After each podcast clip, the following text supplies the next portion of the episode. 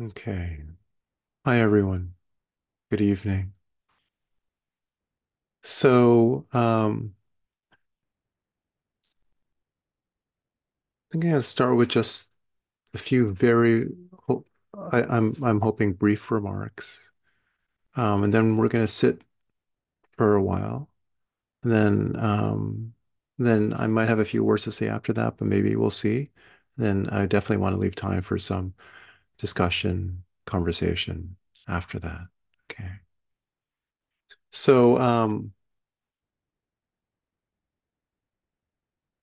I think the thing that I just want to say before we sit, as a kind of way of priming our minds, for the practice that we're about to do. And I think, actually just, on that note, I think one of the things that I've come to appreciate more and more over the years, especially the last handful of years, as I've been teaching meditation more regularly, is the deep importance of how we understand, talk about, and think about what we're doing when we are practicing meditation. I think there was a time early in my meditation life when I didn't actually think it was that important, what we said about what we're doing, that it was just the sitting alone that was the key thing. And that, the talks that I'd go to, Dharma talks, the books I'd read, those would be inspiring, but not necessarily shaping of what I was doing when I was sitting. I mean, there'd be like instructions, maybe at a certain point, I was looking for some guidance and just instructions, but I felt like once I got a sense of what it was to meditate, that it wasn't really important, like what other kind of ideas I had about it. And I've come to think that actually that's really not the case, and that it is actually deeply important what we think we're doing when we meditate. I don't know how many of you have been keeping up with the kind of renaissance of interest in psychedelics. It's sort of everywhere in the culture, right? And I'm pleased about that. And there's obviously a sort of interesting sort of parallel intersection to the path of meditation. But one key concept in the world of psychedelics and psychedelic therapy is this idea of set and setting. Set meaning mindset, and then setting being the setting in which you do it. And one of the reasons why it's been very difficult to do scientific studies, like rigorous scientific studies of psychedelics, is because so much depends on these things that really you can't control that much, which is the mindset of the person. You can control the setting, you can make the setting comfortable, but the mindset of the person taking the psychedelic is as important, maybe even more important than the drug itself. And it's not as if those chemicals have some kind of predictable effect on human consciousness, divorced from everything else, including the setting that is taken in or the mindset the person taking. No, actually, the mindset that the person has when they take a psychedelic profoundly affects the kind of experience you're going to have. And I've come to think that actually that's a really good analogy to meditation, that the mindset that we have when we practice meditation is a huge influence on the experience of meditation as well. And so are we approaching meditation in a goal-oriented way, thinking that we're climbing up steps of a ladder to some kind of ultimate achievement, do we think of meditation as something that's going to improve us, fix us in some way, you know, that's going to affect the kind of experience that we have when we're meditating. Or are we trying to approach meditation not in a goal-oriented way, but as a way of discovering something sort of inherent in who we are, a sort of kind of perfection that we think is already there, but that might be obscured because we just can't see it clearly for some reason, you know? That's the approach that I generally take in these classes, but I don't need to get into all the difference, but I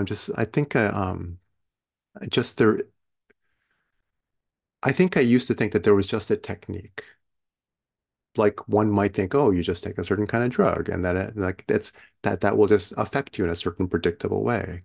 And that people who meditate across different traditions, across different kinds of teachings, different kinds of methods, are all essentially doing the same thing. And I've actually come to feel that that's actually not really the case. That the kind of philosophical, sort of theoretical, sort of atmosphere in which you practice actually has a very profound impact on the experience of the practice and maybe even the outcome of the practice as well. So, so that's along those lines. I think a bit of what I want to sort of like, you know, introduce into our sort of meditative atmosphere as a kind of prelude to our sitting tonight is the way in which, you know, we think a lot about how meditation practice can give us access to the ways in which we are deeply interconnected with others around us, other humans, other maybe non-human animals, even the natural world, that we can sort of get in touch with this basic unity or oneness that underlies the kind of sense of separation, separateness that colors our usual day-to-day experience. We go around feeling like we're cut off from others, cut off from the natural world, cut off even from parts of ourselves. And I think one of the sort of deep articles of faith underlying meditation practice, especially as I'm teaching it here, this is consistent with the whole basic Zen outlook, right? Is that there is a kind of basic oneness, a basic non-duality, a non-separation that is the truth of our existence, which for various reasons, because the nature of the human mind, the nature of various sort of upbringings, our histories, that we feel sort of cut off from, that we don't feel, and that this is one of the root sources of the suffering that so many of us carry around with us. So that, you know, and I think that, you know, it sounds kind of potentially cheesy and cliche, but it's really true. Like, you know, one of the things that people often say or realize after extensive deep meditation practice is like, you know, all is one. Right. This is actually a kind of, you know, kind of insight that a lot of different religious traditions give rise to, but definitely something that is at the core of what Buddhist meditation is all about, this experience, this insight, this realization that all is one, right? And that our individuality, our separateness is an aspect of that. But it's not the end of it, right? That we, of course, have separate minds, separate life trajectories, separate stories, all that. And those are necessary to function in the world. But the underlying all that, that's where deeper truth about all of this is actually that there's a deep interconnection between all of us. Okay.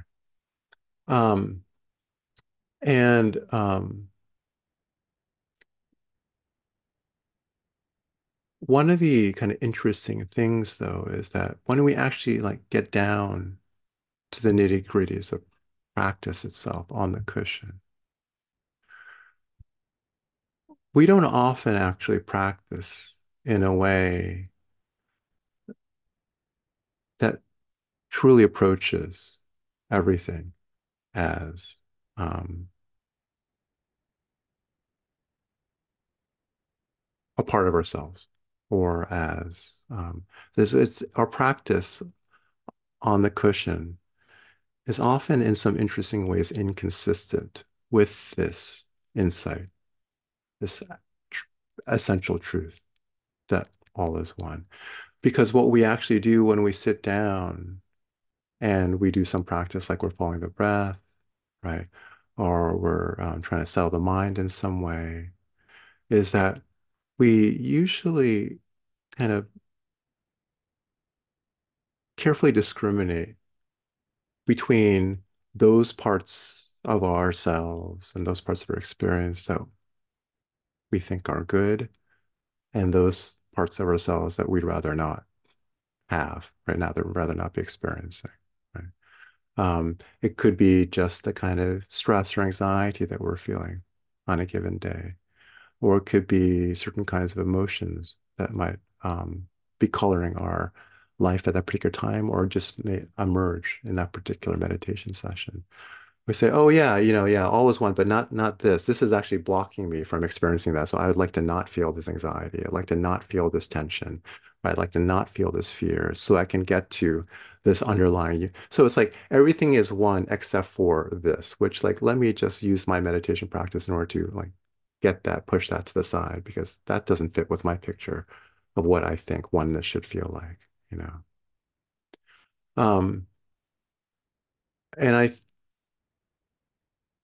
One of the things that we should do tonight when we sit, but also that we should be doing anytime we're sitting or practicing anyway, whether it's on or off the cushion, is being awake to the ways in which we are discriminating in this way, sort of carving up our experience and saying, this is okay, this is not.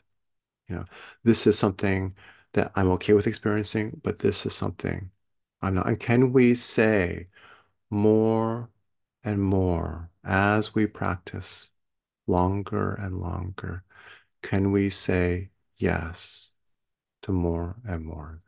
Can we say okay to more and more of whatever might arise moment by moment, so that we are not using our meditation practice as a way of carving up ourselves or dissociating from parts of ourselves, trying to get rid of parts of ourselves, but rather more and more moving towards that sort of basic wholeness or unification, which is the truth of our existence, if only we could come to see it and live it, right? So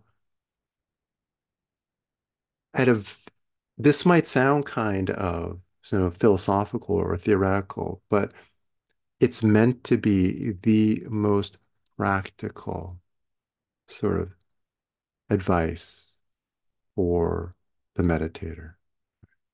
Right? When we see tension arise, how do you respond, right? Do you say, no, that's not, that's not good, and I'm trying to, like, let me calm myself down, right? Let me get rid of that tension. Let me somehow focus in on the breath so I can just like settle this tension down, or take my mind off it, move away from it. When anxiety arises, can we say yes to that? Or are we using our meditation practice to say, no, I don't want that? Fill in the blank with whatever state, sensation, feeling, thought is at your edge or beyond the edge of what you can tolerate or want to tolerate, right? Though wherever you say no. When you are focused on the breath and you notice thoughts arising, right? Can you acknowledge the thoughts, stay with the breath, but not use the breath as a way of pushing away those thoughts, right? So really pay careful detailed attention to the spirit in which you practice. And ask yourself, is this a technique I'm using to get away from parts of myself that I'd rather not acknowledge or experience? Or is this a way of ever more and more being able to say yes to whatever comes up? And then, of course, we all have our edge. We all have our limit of what we will and will not be able to tolerate at a given moment. And then can we just acknowledge that edge with compassion and kindness, but see that edge as the place the practice is really working on, so we can open our hands and our arms more and more widely, right? So let's just sit together for a bit and really think of this as a practice about saying yes to whatever arises and tending towards wholeness, right? Rather than increasing the inner kind of fragmentation and alienation that actually is the root of so much of our suffering to begin with. Okay, so please get into a comfortable position.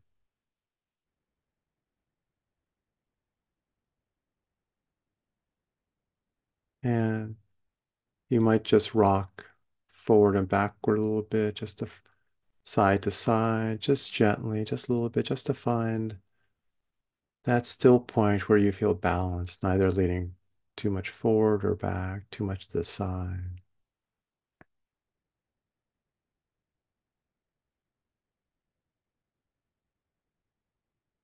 Take a few deep breaths, nice deep slow breaths, breathing in through the nose and exhaling slowly through your slightly open mouth.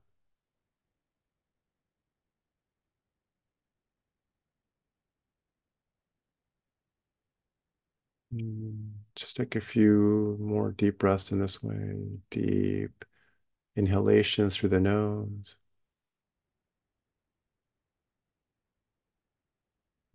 Exhale through your slightly open mouth.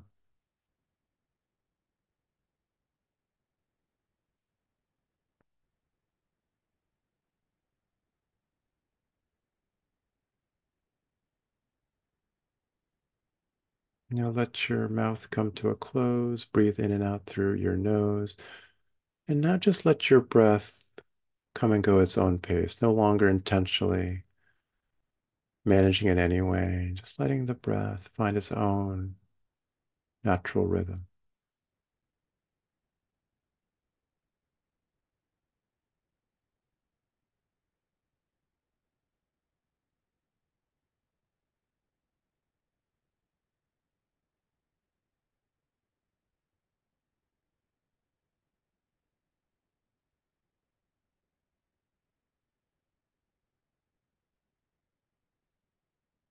Really try to let go of any control of the breath, just letting the breath breathe itself.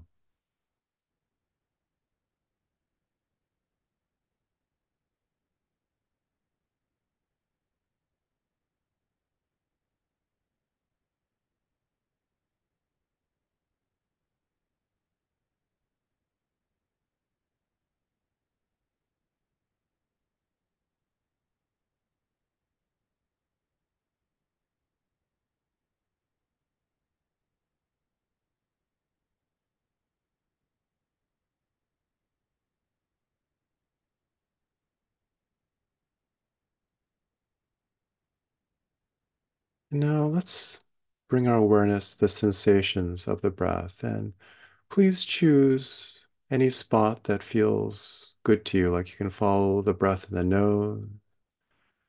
You can feel the sensations of the rise and fall of the chest or the movement of the belly.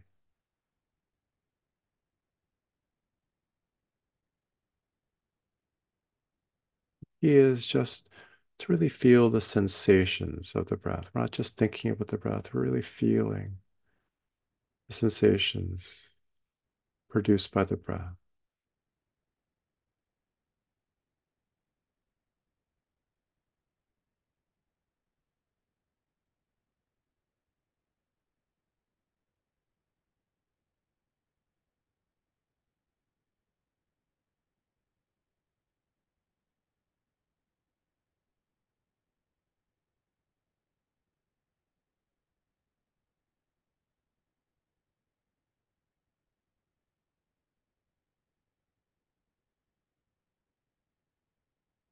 And whenever you lose track of the breath because you become lost in thought, distracted in some way, just notice what has pulled you away from the breath, whether it's a thought, a feeling, a sensation, whatever it may be. And then gently bring your awareness back to the breath.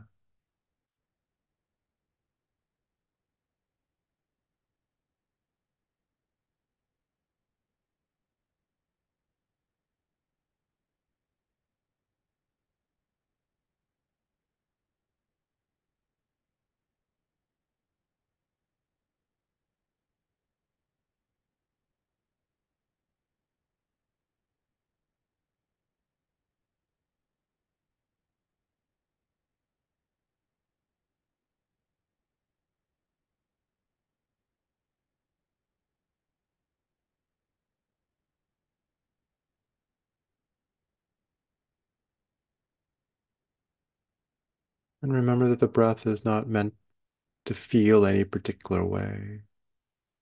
Your breath may be quick and shallow, uneven. It's okay. Just let the breath be however it wants to be.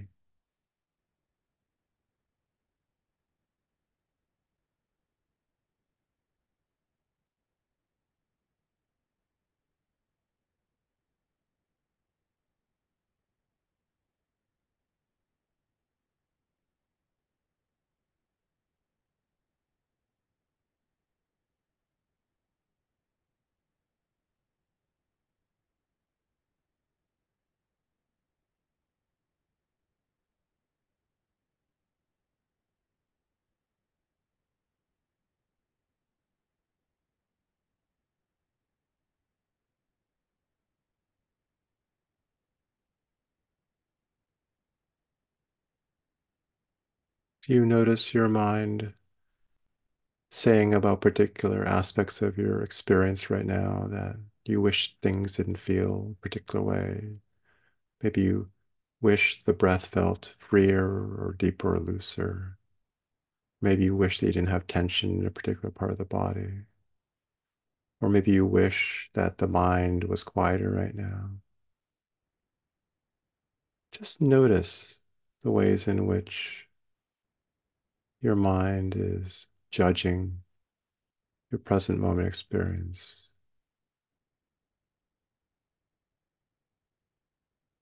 And can you just let your experience be, whatever it's like?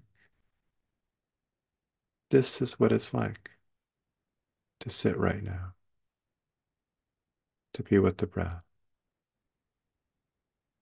It doesn't have to be pleasant or any particular way.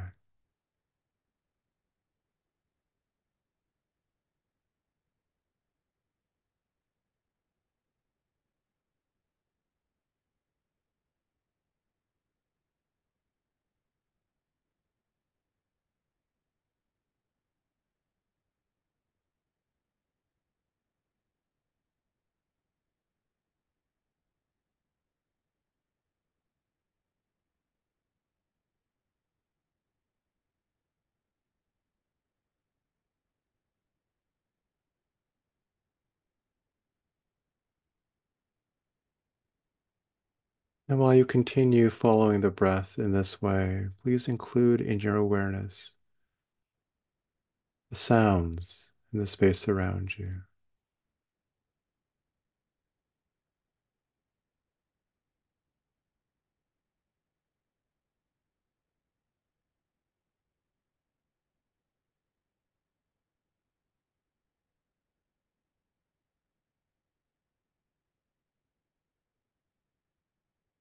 You may find it difficult holding both sounds and breath in awareness simultaneously. If so, just let your awareness move back and forth between the breath and the sounds. Just toggling back and forth in a leisurely way.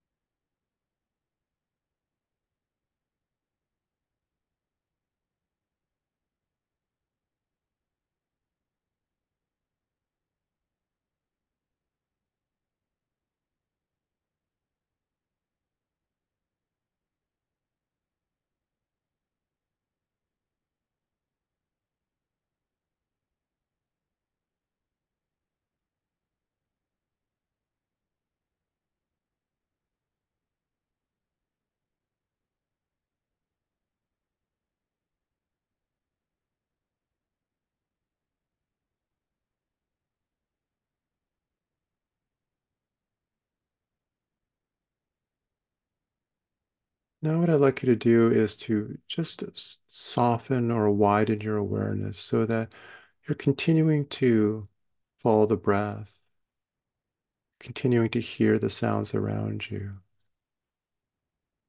But you also have room in your awareness for other sensations in your body and other sensations or perceptions from your environment.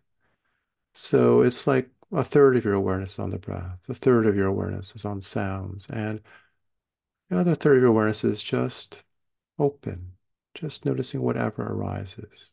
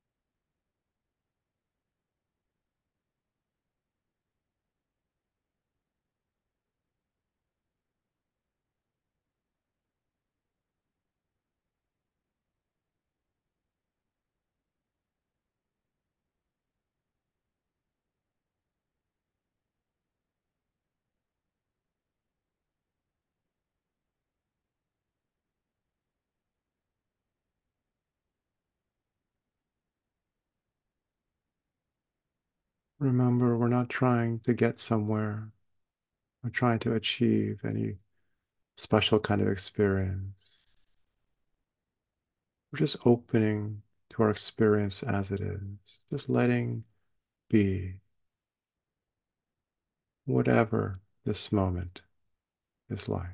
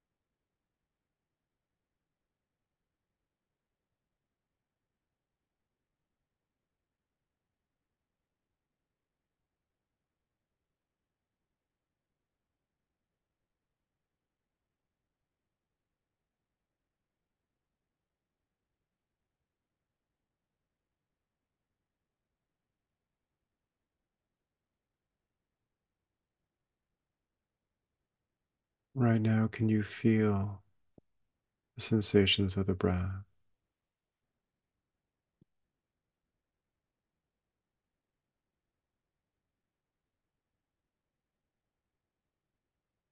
Can you hear the sounds around you?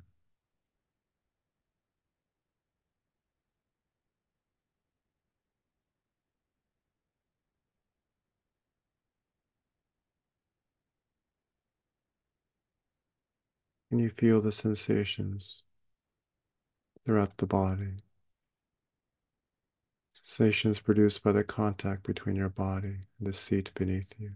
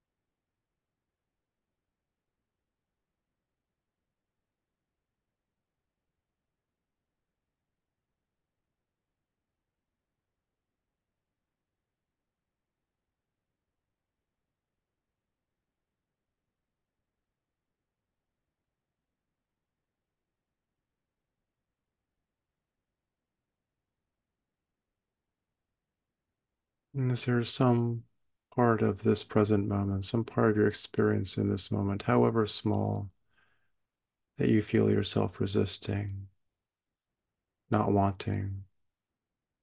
Just notice what that feels like, that resistance, and see if you can just soften around that resistance. Let even that resistance just be there as part of this moment. Not something to fight, not something to struggle against. Just let all of it just be as it is.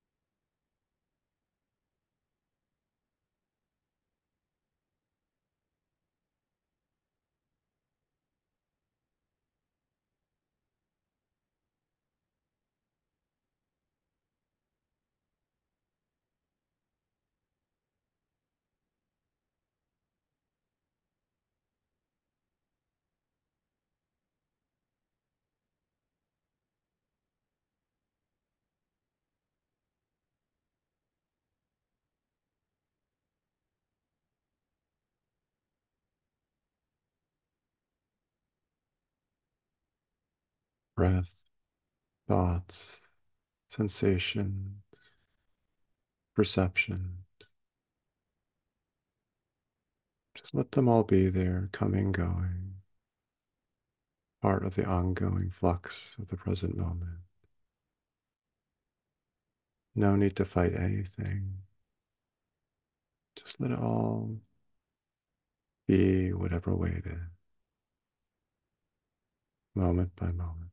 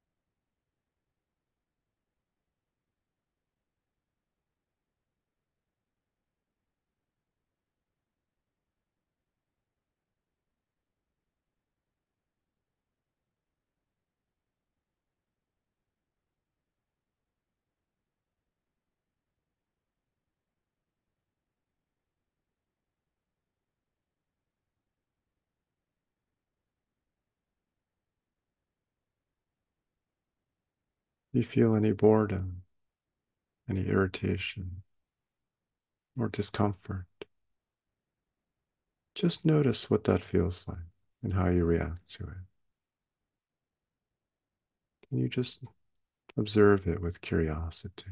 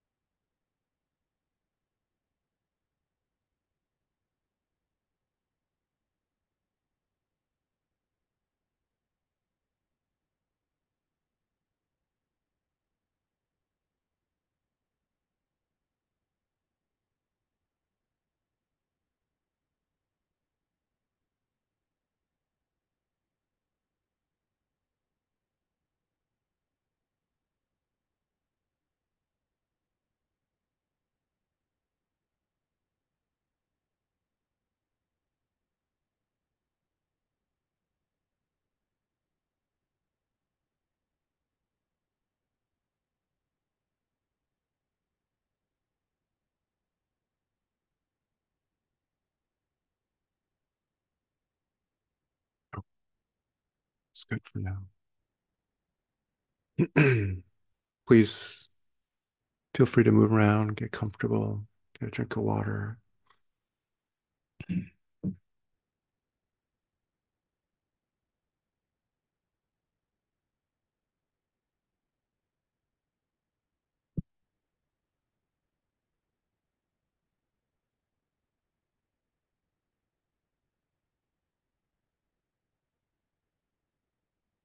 I don't know if all of you have experienced this, but once in a while, when you're sitting, sometimes you just have no idea what you're doing. Like, wait, what am I supposed to be doing? And you feel kind of lost. And it's weird because, it's not that complicated, or it shouldn't be that complicated. But that feeling of not knowing is real. Like, wait, what am I doing? And I think a nice thing to remind ourselves when we feel like that, or even when we don't, but especially when we feel like that, It's just whatever is going on, however you're feeling at that particular moment, just be that. Just be that feeling. Just, you know, just let that be your experience and let it be. And because sometimes they're like, wait, am I supposed to be following the breath? Am I supposed to listen to sound? Wait, what am I doing? You know, it's like, just whatever you're feeling, just be that. Sometimes we make things more complicated than necessary.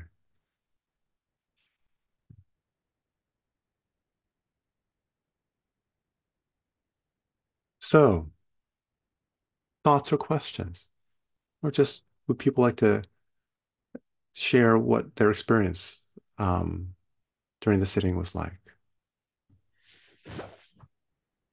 Jim. Yeah, hi, Bernie. I really enjoyed this meditation tonight, and it was really kind of interesting that I, too, was feeling a bit lost, and at various points, I just tried to allow that to be welcomed into the experience. Mm-hmm. But I think what I wanted to say was getting back to your, the way you said it, maybe sitting for meditation could be like analogous to preparing for a psychedelic experience. Mm-hmm. And I was thinking of how you set the conditions for both. Mm-hmm. And maybe you used this word, I'm not sure, but intention came to my mind. And I find in my own practice, when I set an intention, I'm kind of leaning in the direction I want to go. Mm-hmm. And it just seems to set the tone for what follows. And if I do get lost, then I can go back to the intention. So it's almost like, you know, breadcrumbs on the trail back to where I set out from. So I don't know, it just resonated for me in that way. And I might say, may I discover X, Y, and Z, and mm-hmm. use that kind of language, because my tendency is to kind of, in trying to achieve something, it becomes kind of a harder mm-hmm. Ask to myself than if I say, may I, it like leaves some opening. So I guess I wanted to share that's something that helps me set the tone for the experience for myself. Yeah, that's wonderful, Jim. Yeah, I think it's a great practice, whether someone does it formally or informally. It's just reminding ourselves of why we're doing this, you know. I think to use the breadcrumb analogy, or to use that, you know, I think part of what I was trying to do in my opening remarks was reminding people that we're actually not going anywhere else, but in a way the breadcrumbs lead right. It's this, in a strange way, like I think the reason I sit is because without the constant reminder of sitting practice, I'm always looking outside. I'm always looking for something else, right? And it's only when I sit, not only, but it's like, it's when I sit is when I remember most clearly that it's like what I most want is to be right here. And that's actually sometimes the hardest thing to allow ourselves to do, because we're kind of always frantically, you know, yeah. Looking outside, elsewhere. Yeah. Yep. Thank you, Jim, for all of that. Yeah. Anyone else? Hey, Bernie. Hi, Rick. I found it really helpful tonight when you just simply said, if you're irritated, mm-hmm. Acknowledge that, because I think for the first time in a while, I felt irritated during the session, to the point where I was just like wanting it to be over, which I don't think is something I have really felt during meditation in a long time. I think my mind was just racing. Like I was frustrated of not being able to sort of be in the present. Yeah, I think I just wanted to mention that, and I think it made me sort of remember, I think a few weeks ago you had mentioned, like, it's not, there's a difference between seeking or getting to tranquility or calmness and like awareness. And I was thinking about those things as well. Mm-hmm. But yeah, it was very helpful. Just like you said that, and that sort of brought me back to something. Oh yeah, I'm irritated. That's okay. But it was interesting because I hadn't really felt that before. Yeah, no, that's great. And the reason I say anything during these guided meditations, it's like they're almost like just like meant to be little cues that people can internalize. I mean, they're hopefully they might be useful as it was for you in that very moment, but also they're like cues like that people can just sort of tuck away for the future. Like, oh, because it is so hard to remember when we're just frustrated or irritated. Actually, like the thing to do is just to let that be. You know, because the irritation, the energy irritation is already like that energy of going elsewhere. Like, I want to move. I want to get out of this moment. And no matter how unpleasant the moment is, like that's the gateway to the present, but it just requires us to like see that, you know, and that's the hard thing. Yeah. So I'm really glad that you said that, and that I'm glad that that little throwaway line was useful in that moment. Gary, did you have something? Were you gonna? No. Hi, Amanda. Hi. I also had a, if you will, throwaway line that you said that really stuck with me in this practice. I think, and that being said, I can't repeat it verbatim, but it was something like, like feel what it is to be sitting here. Like now. And I really appreciated that. And I think what clicked with me, it was I guess a way to maybe even reinforce the loving kindness practice. It kind of tied it into that for me. I don't remember if you actually said like right now, the way that you have in some of your past loving kindness, language, but there was something about it that just made me realize, oh, when I'm resisting something that I don't want it. Like it always comes back to compassion, basically. That's really interesting. I did not intend to invoke that kind of connection, but it's actually like really beautiful that you brought that up. And I think that is the spirit of just feel what it's like to just be as you are right now. Right. You know, there's actually a chant that we used to use at in a Zen center that I used to go to for retreats, which is, and it was like a 4-line chant, but the last line was being just this moment, compassion's way. And, you know, like, and, you know, we can make a big deal about compassion as this feeling that we're supposed to generate and direct towards something. Right. But actually, at its core, it's just, can you be this moment, you know, because when you can't, that's where something other than compassion is interfering, right? You're not warm. You're not warming up to the moment. You're not open to it in some way, and something's closing down. So yeah, I think that's really great, Amanda. I'm glad it resonated in that way with you, and I like that connection a lot. Yeah.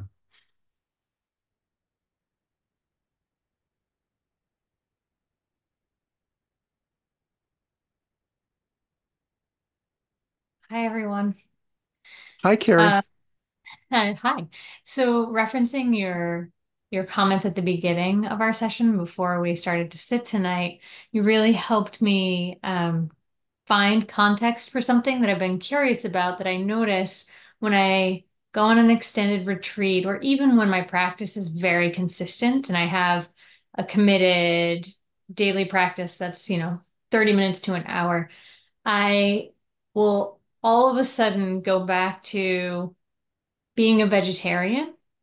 And I think basically what you said about that oneness, to me, like we're all one, that makes a lot of sense for me when you put that language to it, because to me, the passive sort of lifestyle, or the passive choice to not eat meat, Yeah. It just made a lot of sense for me. I know I'm rambling in this moment, but it made a ton of sense for me.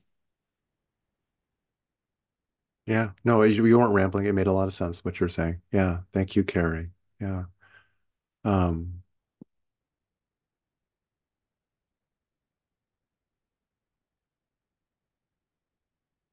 I Hi, think. Oh, Bernie, sorry. it's Cool. Jeannie. I'm sorry, my video's not working. I'll work on it. I'll figure out what's wrong with it. But Hi, Jeannie. it, it made such a diff. There was such a piece about being able to see my mind wandering so much, and your words helped so much because I could see, oh, look, you're doing that. Okay. Mhm. It made me accept it and to notice it so much and so aware of it. And that really makes such a difference. I appreciate it. Thank you. Right. I mean, I think it's very natural for us to feel like if or have the thought that if I'm getting good at meditation, if I've done it, then I should be able to like calm my mind down, right? I should be able to like experience peace or calm, right? Um, But the truth is that actually like the mind just does different things at different times, and sometimes it'll settle and sometimes it won't. And really what we're doing when we practice is just learning to notice and be, accept whatever it is doing at any given moment. Um, and just like you're talking about, Gene. And I think the thing is like when you can do what you're describing, like that is a kind of peace that is so much more stable than the kind of fragile peace you can sometimes cultivate by sort of calming the mind down through like a concentration practice. Sometimes that kind of tranquility that you can achieve by like following the breath very intently. Like, yes, that's something you can do, and that it's not always going to work the way you want it to, but you can do it more and more as you can. But it's actually quite brittle and fragile. Um, And the kind of equanimity that allows us to behold the mind, sometimes calm, sometimes not, right? And it's just, okay, that's just part of the drama of the mind. Today it's active, today it's not, right? That is a kind of calm that is indestructible. And the reason that the Buddha actually said that shamatha, like the one I talked about a couple weeks ago, that peace is not actually sufficient for liberation is because he understood that that kind of peace is no less a part of the conditioned world than everything else, than mortality, illness, and death, right? You can develop peace, but it's just something that it's gonna pass, it's not gonna stay. The kind of awareness that can see the mind become calm and then agitated, calm, agitated, and not be moved, that is real peace. I mean, um, so sometimes we think, oh, this was a good sitting, because it was quiet, because the mind felt settled. But it's actually the kind of sittings that Rick was describing, where you're like, God damn, I wish this would end. This is like such a pain. I want this. Like those are, I think, and I'm saying this really. It's not like some kind of where I'm trying to make lemonade out of lemons. Like those can actually be the sittings that are most transformative and powerful, um, because you're widening in a way the the scope of what you can tolerate without becoming unsettled. You're widening, right? So, yeah, it's just like this, and this is part of what I was getting at the beginning. It's like what we think we're doing, what we think the goal is, matters a lot that we understand that.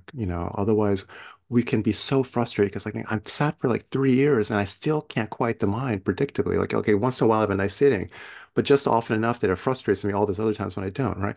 But that's misunderstanding what the practice is actually meant to do, you know. Um, It's developing that deeper kind of calm that comes from being familiar with all of the sort of natural movements, the flux of the mind and of reality. Um, Okay, so I'm sorry, but the irregular schedule I did a lot this last month and this month. It'll hopefully settle down into something more like regular. But I'll be on retreat 2 weeks from now, so I'll see you guys hopefully the fourth week of February. Okay, and you'll get your reminder email, so you don't have to keep track. Like you'll know each week, like whether we're sitting that week or not. So you don't have to try to like keep track of it. Can we sit for just half a minute or so together before we say goodnight? Mhm.